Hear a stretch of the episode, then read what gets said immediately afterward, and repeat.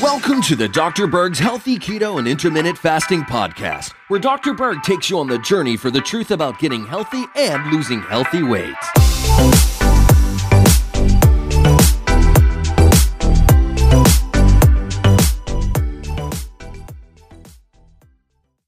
So today let's talk about the master antioxidant, glutathione. Now what is an antioxidant?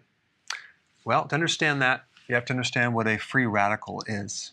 If you take an atom with paired electrons, okay, if one of those electrons is missing, we have an, it's called an unpaired electron, making it unstable. So that's called a free radical. It's not very balanced, and it can create a lot of destruction throughout the cells, the cell machinery, the DNA, etc. So an antioxidant comes along and donates an electron to balance it out and stabilize it. The problem is that antioxidant now loses its electron and it becomes unstable. So it has to get electron from another antioxidant. So this is why you have antioxidants in networks. And this is why you should never take a synthetic antioxidant because they've been known to cause cancer. Why? Because synthetic antioxidants don't come in networks. They come as an individual synthetic antioxidant.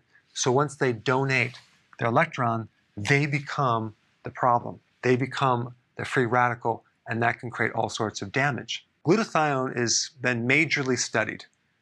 There's over 100,000 peer review papers in scientific journals on this one compound, glutathione. It's the most abundant antioxidant in the liver, but all your cells make it. And so it reduces oxidative stress. So if we're going to start balancing out these free radicals, we're going to reduce the amount of oxidation and, and stress to the body. Your body also makes free radicals for various things, killing microbes, breaking down certain things in chemical reactions. It even makes hydrogen peroxide. Glutathione is there to help neutralize some of these toxins that your body actually makes for various things. Also, glutathione helps maintain something called exogenous antioxidants. Exogenous are those things that are outside the body. So, glutathione will help maintain antioxidants that come from the diet, like vitamin C and vitamin E. Glutathione, this antioxidant that our body makes, helps maintain these other antioxidants that we get from the diet. And also, these other antioxidants that we take get from the diet can also help maintain glutathione. Glutathione not only acts as an antioxidant, it also helps in detoxification. There are three phases of detoxification phase one, phase two, phase three, where your body will take a poison and through different enzyme reactions breaks down that poison into a harmless particle and then gets rid of it through either the skin, uh, the, the kidney through the urine, or the bowel, which actually comes through the liver and the bile and then through the intestine. So your body is constantly trying to get rid of stuff that's not good for it. It's the most abundant sulfur antioxidant, okay? All your cells make it, but it's pri primarily most concentrated in the liver. Because it's sulfur, if you consume certain foods that are higher in sulfur, you will actually give your body the raw material to make more glutathione. So take a wild guess what the sulfur-based vegetables are.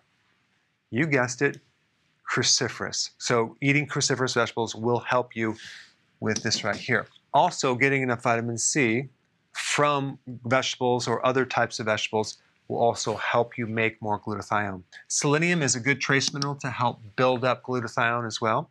Milk thistle strengthens the liver cell so then your body can make more glutathione. And also fasting will increase the network of antioxidants in the body, which is actually quite fascinating. You would think that by not eating, it would shrink the pool of antioxidants. It does just the reverse, it increases. So with age, we decrease our ability to make this, we drink too much alcohol, stress, take drugs, toxins, over time it decreases the glutathione. A lot of times people neglect the antioxidant networks. They're very, very important at neutralizing toxic things. They're also involved in detoxification. And these are a few things you can do to make sure you don't run out of glutathione, as well as your other antioxidant networks that you need. Hey guys, I just want to let you know I have my new keto course just came out. It's a mini course. It covers all the basics and how to do it correctly. You can get through this in probably 20 minutes at the very most. So if you're interested, click the link below and get signed up now.